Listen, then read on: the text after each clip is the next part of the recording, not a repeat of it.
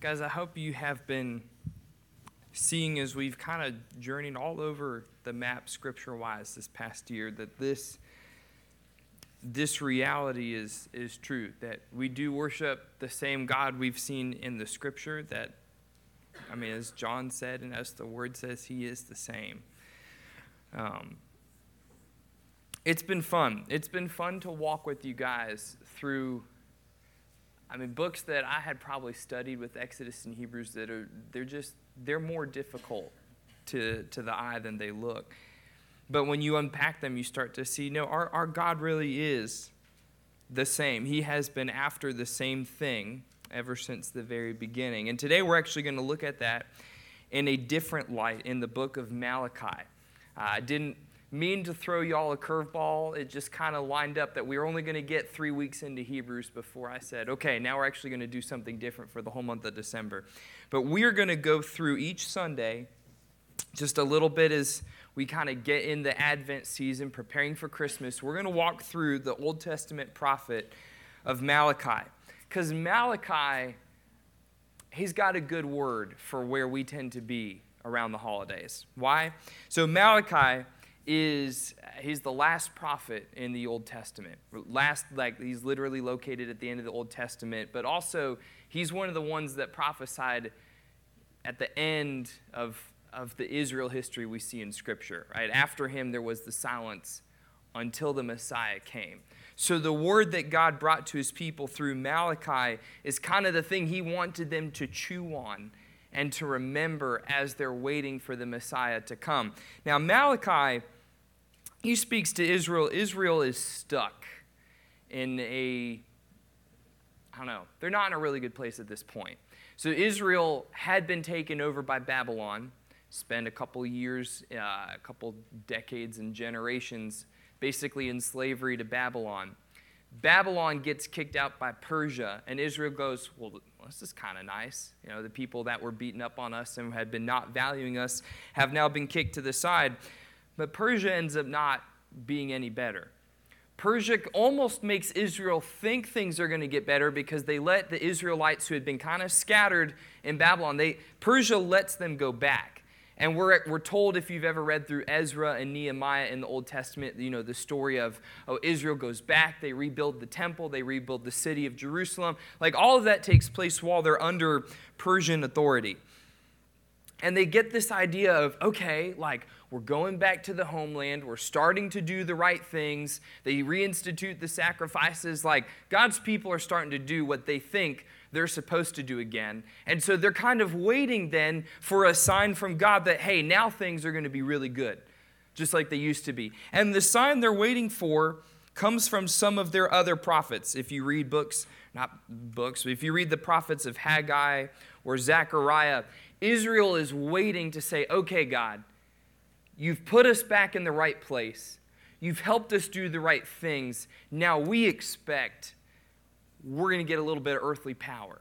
Right? Like, like they're ready for the nation to be rebuilt. They're, they're saying if we are the right people doing the right things, then God must be elevating us so that like we have some sort of status or authority on the, on the earth. And it's not happening. Israel's not seeing it happen. They're waiting for a Messiah, but what they're expecting is a little bit more power. In fact, under Persia, they realize things have actually gotten worse. No, their, their stuff is not getting taken away like it did with Babylon, but, but who they are. One scholar I read put it like this They said Persia didn't use physical force to oppress Israel, but they destroyed Israel through subtle idolatry. Right? They didn't take away Israel's stuff, but they kind of took away their will to be who they, they thought they were supposed to be. So Israel is sitting here going, man, the future we thought we had coming is not coming. I'm not going to dive into it too much today, but their idea of the future they thought was coming was never going to come. They were waiting for a future that was never going to come because God did not have that for them.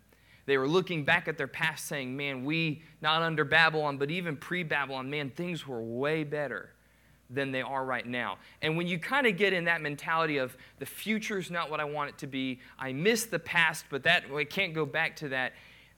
it led God's people to be really bitter, really vindictive, really frustrated, really anxious in the time that they were living. And God, as He's speaking through Malachi, almost kind of tells Israel, like, guys, I need you to wake up.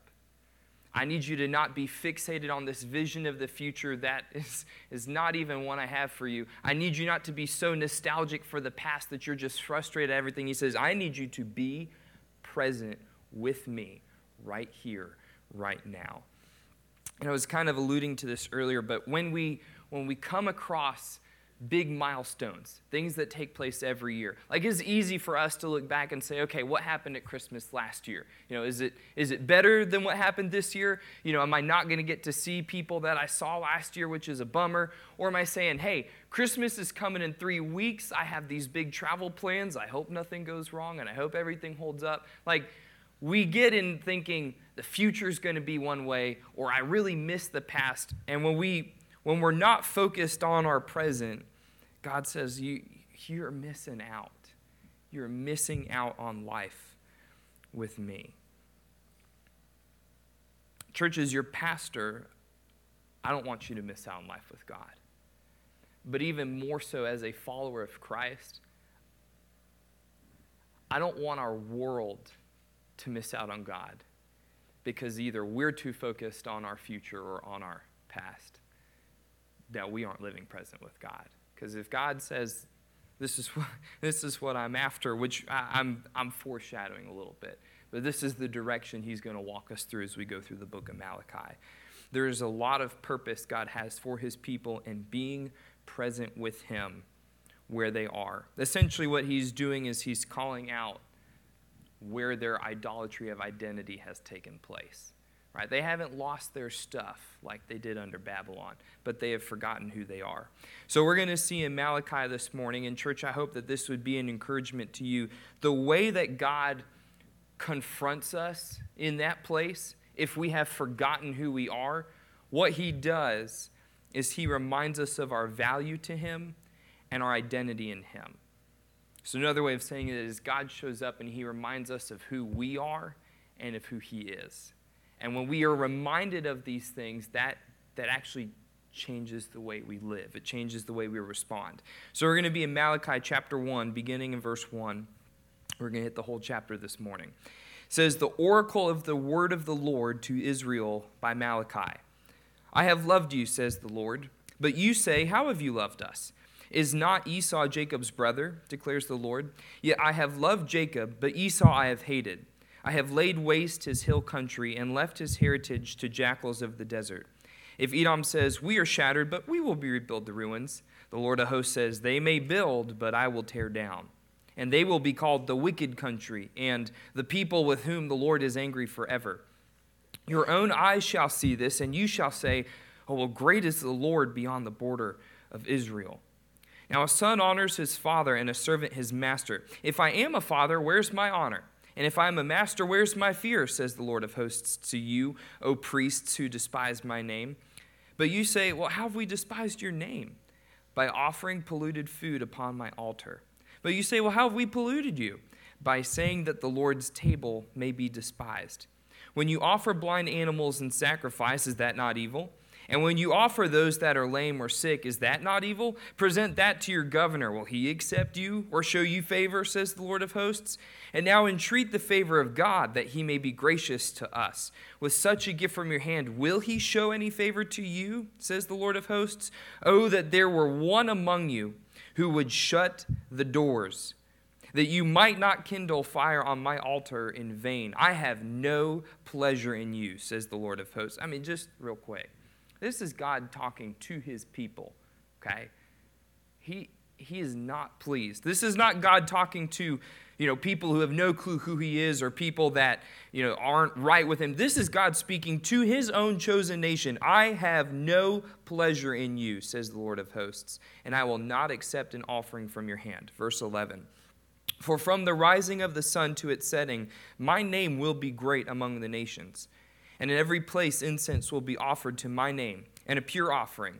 For my name will be great among the nations, says the Lord of hosts. But you profane it when you say that the Lord's table is polluted. and its fruit, that is, its food, may be despised. But you say, Well, what a weariness this is, and you snort at it, says the Lord of hosts. You bring what has been taken by violence, or is lame or sick, and this you bring as your offering. Shall I accept that from your hand, says the Lord? Cursed be the cheat who has a male in his flock and vows it, and yet sacrifices to the Lord what is blemished. For I am a great king, says the Lord of hosts, and my name will be feared among the nations. Father, we come to you this morning uh, just with a lot on our hearts. Lord, we know that this is a time of, of year. I mean, it, it's a season, Lord. This is not just like something we will address with you today and be fine tomorrow. God, this is a, it tends to be a season where we, we really wrestle with remembering who we are, God, in light of who you are. And Father, you, you know us. You, you know us so well because you've made us. You, you see how we wrestle with that. Father, you hear our hurt and our anxiety our frustration at the things we see, our, our hopes and dreams for things that aren't happening, the things we miss about whatever seasons you've allowed us to have in the past, God, you, you see all of this come into our hearts and come into our minds. Father, you know how that affects how we respond to things in the present. Father, forgive us that we are not often with you as we should be. So, Father, may we receive I mean, the encouragement you are bringing to your people in Malachi, God. You are not waving a finger at us, expecting us to do more. But God, you are calling us back to you to be reminded of who you are and how that shapes who we are. So may we hear this this morning from Malachi. In your holy name we pray. Amen. One thing I didn't point out because I wanted you to get to hear it when you read Malachi, it sounds different than most other books in the Bible, and it's intentional. If you heard it, it's kind of like a, a back and forth. And it kind of, it's intentional because it speaks to what God is really after as He's talking His people. That He's not just showing up and demanding, you are doing the wrong thing. And if you don't fix it and get back to me, then here's what I'm going to do. He shows up and He has a conversation with His people right? Speaking to the relational heart he has. But it, it shows us, and we're going to see this if we look just at the first five verses, that what God's really after is not so much you're doing the wrong thing, we need to fix it. He's saying, You have forgotten who you are. And I got to get you to remember your, the heart that I made you to have if you're going to see any change happen in your life. If you look at the first five verses, the very first thing God says to his people in verse 2 is I've loved you. We're going to come back to that, but what a what a place to start, right? God has every right to be deeply frustrated and offended with his people. We saw later in the chapter, yeah, he is offended. But the very first words out of his mouth to his people, I've loved you. So we'll hold on to that. And then he addresses the very real question. Israel says, Hold up, hold up we've been under bondage to two very powerful, very oppressive, you know, worldly governments in, in Babylon and in Persia. We've been trying our hardest to do all the right things. We have promises that we want to see fulfilled that you aren't fulfilling. God, how in the world could you say you love us? I mean, this is, this is where Israel's at in verse 2. And then God shows, well, okay, Here's how I've loved you. And it's not in the fulfillment of the promises they think they're supposed to get, like the getting earthly power. And it's not in, in reminding them of a past season that they came out of. God says, Here's how you know that I've loved you. Is not Esau Jacob's brother? Yet I have loved Jacob, but Esau I have hated. Now, if we're reading this in, in our English and our Western American mind, we're going, oh, what does that mean? Why, why did God pick this? This is a reference back to Genesis 27. If you remember uh, the story of Jacob and Esau, right? Esau had something that Jacob didn't have. He had the birthright. And this birthright that God had in store for Esau. It was passed from Abraham to Isaac to Jacob. It's, it's the covenant, right, of being made right with God. God shows up to Abraham. He says, Abraham, I'm going to set you aside from the nations, I'm going to set you aside from the rest of the world. You're going to bear my image before everybody else so that the world knows who I am so that they can come be made right with me. You and your family are going to start this, Abraham. And Abraham says, Okay. Uh, he doesn't say okay right away. It takes him like 10 chapters of Genesis to finally come around on this. But this, this is the promise God has given to Abraham. Abraham has passed it to Isaac. It would now go to Isaac's oldest son, which would be Esau. And in the ancient world, the oldest son got a double portion of the blessing. Like it was going to go to him. And Esau sells it to Jacob, if you remember, for a bowl of stew. Now, that you can imagine would be a little bit offensive to God. That God has this covenant promise I'm going to give you this. You're going to work with me to show the whole world, Esau, you and your family are going to help the world see who I am. And Esau says, I would rather have a bowl of soup than do that. We're told in Genesis 27, and, and sometimes we, we may read into Jacob a little bit more than is in there. Jacob wanted the birthright.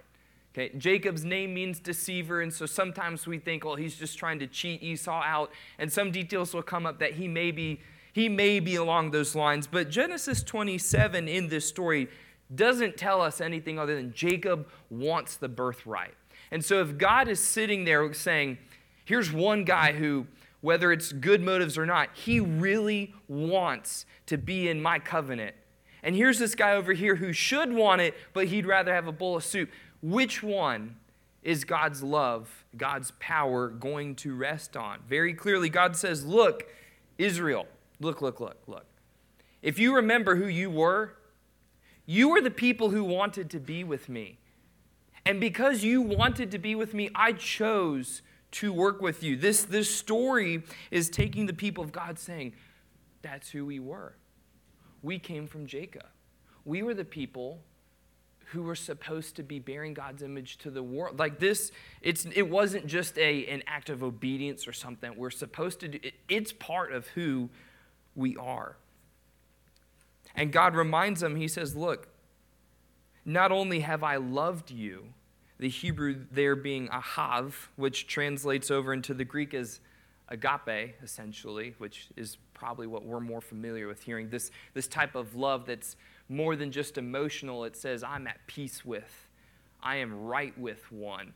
He says, Not only have I loved, I've made peace with you, Jacob, I work against. I, I am uh, Esau, I have hated. Verse 3. That Hebrew word sane means like, he has made Esau an enemy. This is not just like I'm mad at Esau for not choosing my birthright and instead getting a bowl of soup. He, he says, No, Esau chose to be an enemy that day when he sold my covenant for a bowl of stew. He says, Look, Israel, that heart that you had at the beginning, that's what I've wanted all along. You see people that have different hearts. I'm not pleased with that. I don't work with that.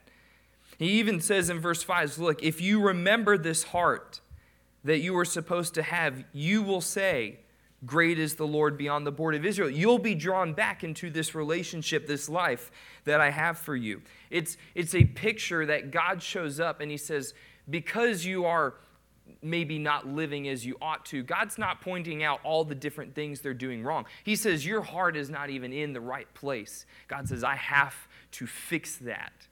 I have to make you right with me. You have to remember who I am and who I have made you to be if we're going to have any kind of salvation, any kind of reconciliation, any kind of transformation taking place. It was the heart issue that God is confronting. And, and so just notice, notice exactly what God calls out. How does he address the heart issue? How does he speak? I mean, put ourselves in their church. How does he speak to us today, right? In, in the midst of our sin, what does God tell us? Verse 2 I have loved you. I was trying to think this week of the last time when I got into a confrontation with someone or just even an argument, and I started it with, okay, before we get into this, I've loved you. Like that, that's just not how we tend. We start to jump into it by saying, okay, here's all the things I need to make sure I get across. And if you're like me, sometimes you don't listen very well because you're too busy making sure you've said everything that needs to come out, not actually listening. We don't start with this mindset of, hey, but I've loved you. I've loved you. What else does God tell Israel? He says, I've chosen you. He says, you, you had the heart that I was after, so I said, I will work with you. He says, that, that is what, that's what drew you to me. I've chosen you to bear my image. So he, he values, he identifies his people as his beloved. Like, I have, I have made you right? Do you not think I loved what I have made? Do you not think I would want to work with what I've made? And if you pair this with Genesis 1, you realize he's not just talking about a specific nation, Israel, he's talking about all his creation. That would not God have this same heart for you and for me today? God says, This is how, who I have made you to be. If it continues, it continues in verses 6 through 11, right? This is not just something that Malachi starts with and then moves on. If you look at the next chunk of verses, verse 6, God is still reminding Israel. Now he's saying who he is to them. He calls himself their father and their master. And he says, Look, you have not honored me or respected me. The English there is fear, but it's, the, it's this idea of awe and respect, giving glory to. God says, Look, you've, you may have gone back to the right place. You may be doing all the right things, but your heart is not in it, and I can tell.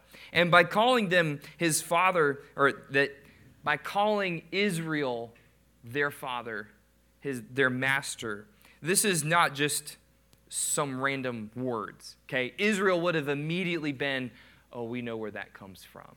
If you think back to Exodus at one point, when Moses is trying to describe to Pharaoh why the Israelites, right? Because Pharaoh goes, eh, Who are you again? Like, what nation? Are you the, the slave? Why, why should I let you go?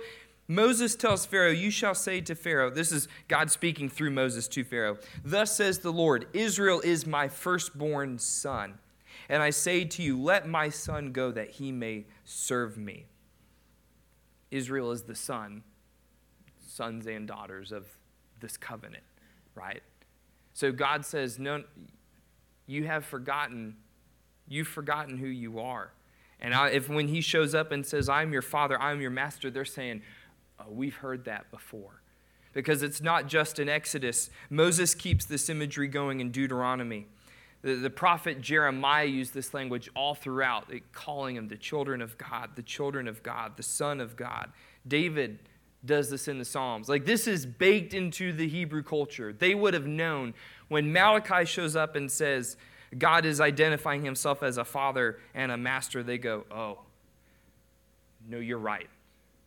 That is who you are. And in verses 7 through 10, Malachi points out on behalf of God look, you've, you've rebuilt the temple, you've restarted the sacrificial system, your heart's not been in it, right? Like you're saying that you want to do all the right stuff, you're saying you're bringing the best to the Lord, but you really haven't.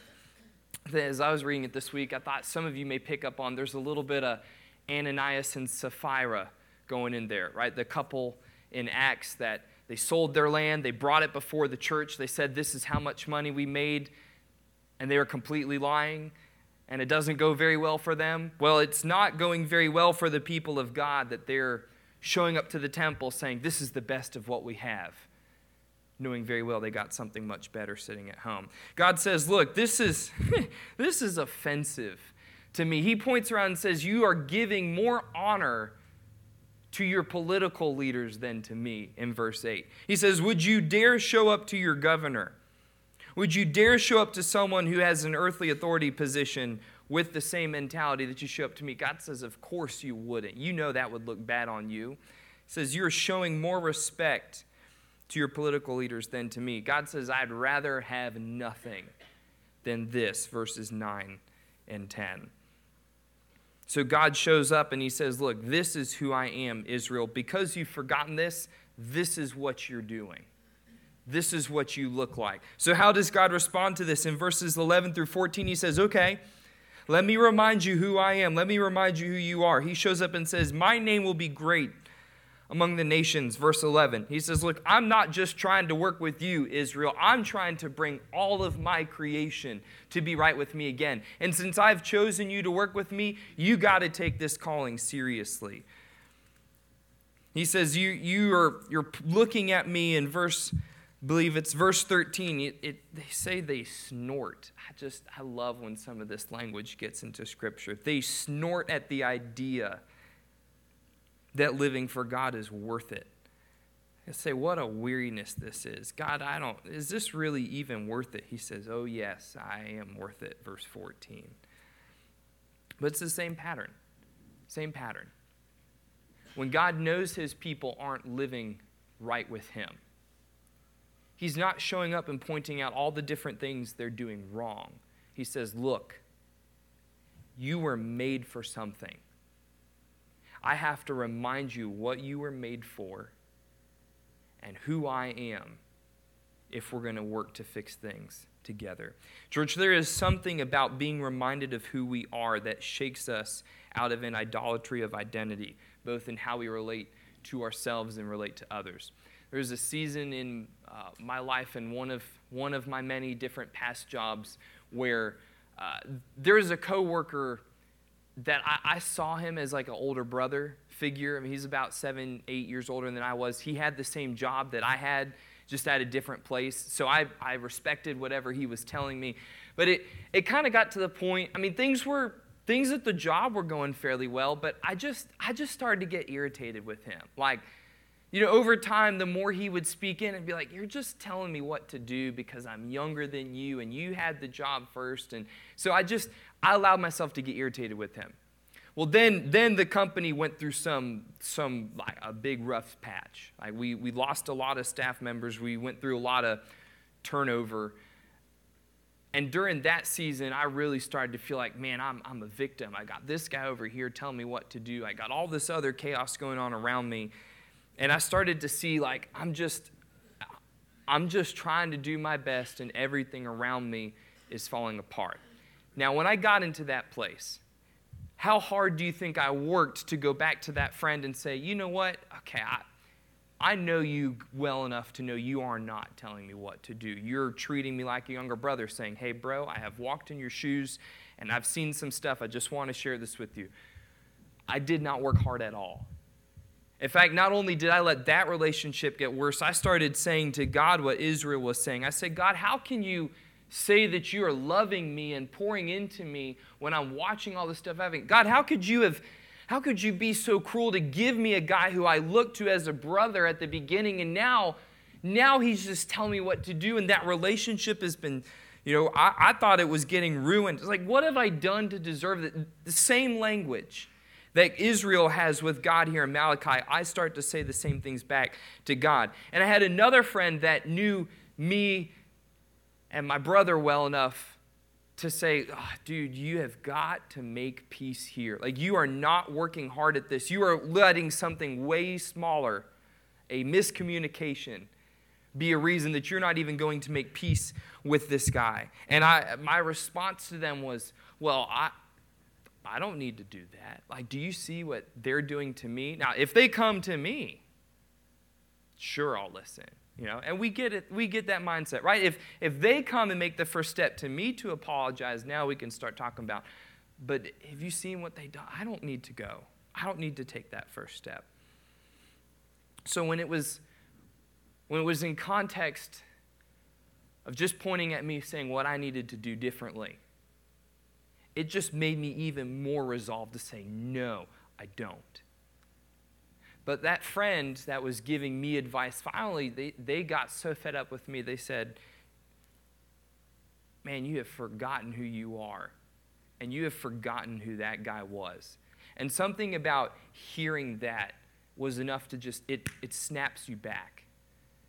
And I thought, it's, it's not really a surprise. That's what God does with Israel. He shows up, his people, they, they're not paying attention. They've given up caring. And he says, Look, look at our history. Look at how I've loved you. Look at how I've chosen you. Look at how I've delivered you. Look how I've treated you. Look how I've saved you physically, spiritually, everywhere. Look at what I have, how I've been with you. Do you really want to justify yourself against me? Is, is that the attitude you want to take? And I realized, you know, this guy, before any of the annoying things happened, before all the stuff with the company went down, like, that guy was my brother and I saw him as a brother and I treat him like a brother, that guy would invite me to his house. Like our families would interact together. Like he clearly cared about me. And yet I was willing to overlook all of that, everything he had done for me, purely because he wasn't talking to me like I wanted to be talked to. And I realized the same thing with God. Okay, God, have you ever had a season in my life where, I, where you just made things hard on me just to punish me for something? No. I've not seen God to do that. God, why, why am I treating you like this when I know this is not how you've worked in my life? You God told Israel here in Malachi, I'm your father and your master. I've, you've forgotten who you are. Well, I had forgotten who my brother was, right? He was not the enemy.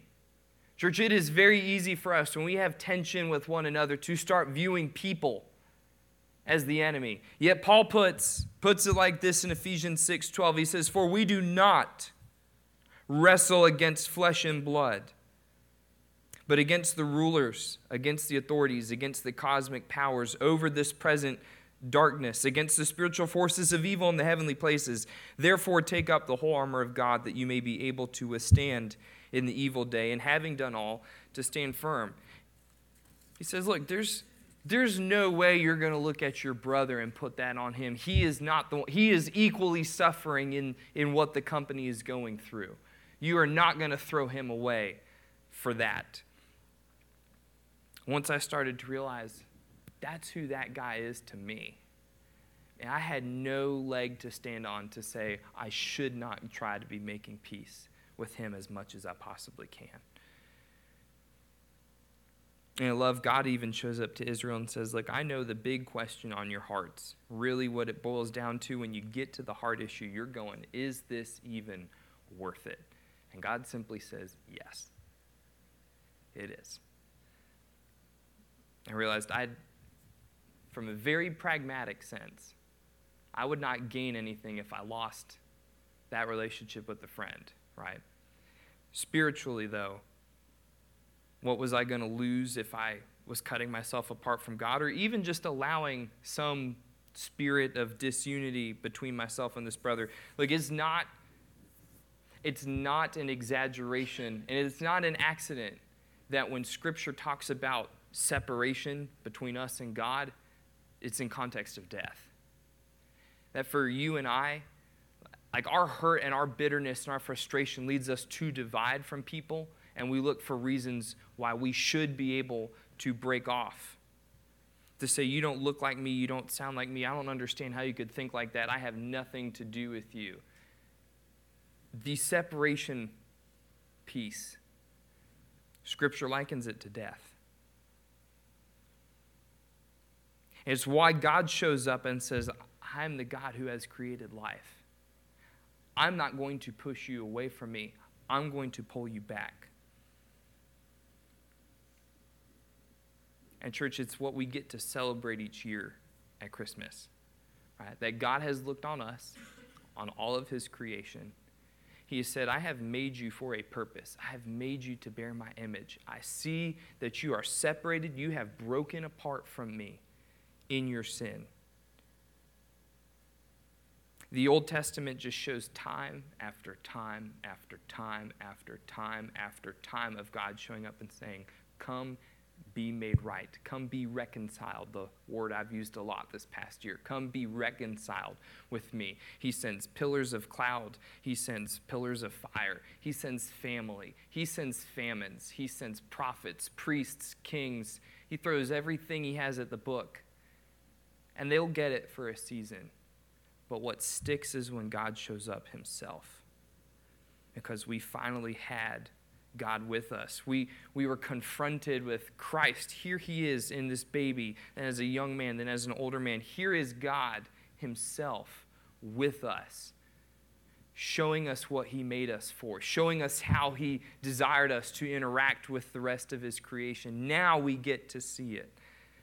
And in Christ's death and resurrection, which we get to celebrate on Easter, now we get to see how this reconciliation is possible. There is no more need for a bitter separation, church. There is now joyful unity possible in Christ. So this morning, as you find yourself in the holiday season, maybe thinking about the future or the past and wishing you were somewhere other than in this moment, God says, Look, this this is the life I have for you. When you are reminded of who you are, when you're reminded of who I am, being present with me right here, right now, this is the joy. This is the best I can give you. And so, churches, we are eagerly anticipating the birth of our coming Messiah as we celebrate it on Christmas. Let's pray this morning. We say, O source of all good, what shall I render to thee for the gift of gifts? Thine own dear Son, begotten, not created, my Redeemer, my proxy, my surety, my substitute, his self emptying, incomprehensible, his infinity of love beyond the heart's grasp. Herein is wonder of wonders, that he came below to raise me above, that he was born like me, that I might become like him Herein is love, that when I cannot rise to him, he draws near on wings of grace to raise me to himself. Herein is power. When deity and humanity were infinitely apart, he united them in indissoluble unity, the uncreated and the created. Herein is wisdom. When I was undone, with no will to return to him and no intellect to devise recovery, he came, God incarnate, to save me to the uttermost. As a man to die my death, to shed satisfying blood on my behalf to work out a perfect righteousness for me. O oh God, take me in spirit to the watchful shepherds and enlarge my mind. Let me hear good tidings of great joy. And hearing these, believe, rejoice, praise, adore. My conscience bathed in an ocean of repose, my eyes uplifted to a reconciled Father. Place me with ox, with donkey, with camel, with goat to look with them upon my Redeemer's face, and in him account myself delivered from sin. Let me with Simeon clasp the newborn child to his heart, embrace him with undying faith, exulting that he is mine and I am his. In him, in Christ, Lord, you have given me so much that heaven can give no more. In your name we pray, Father.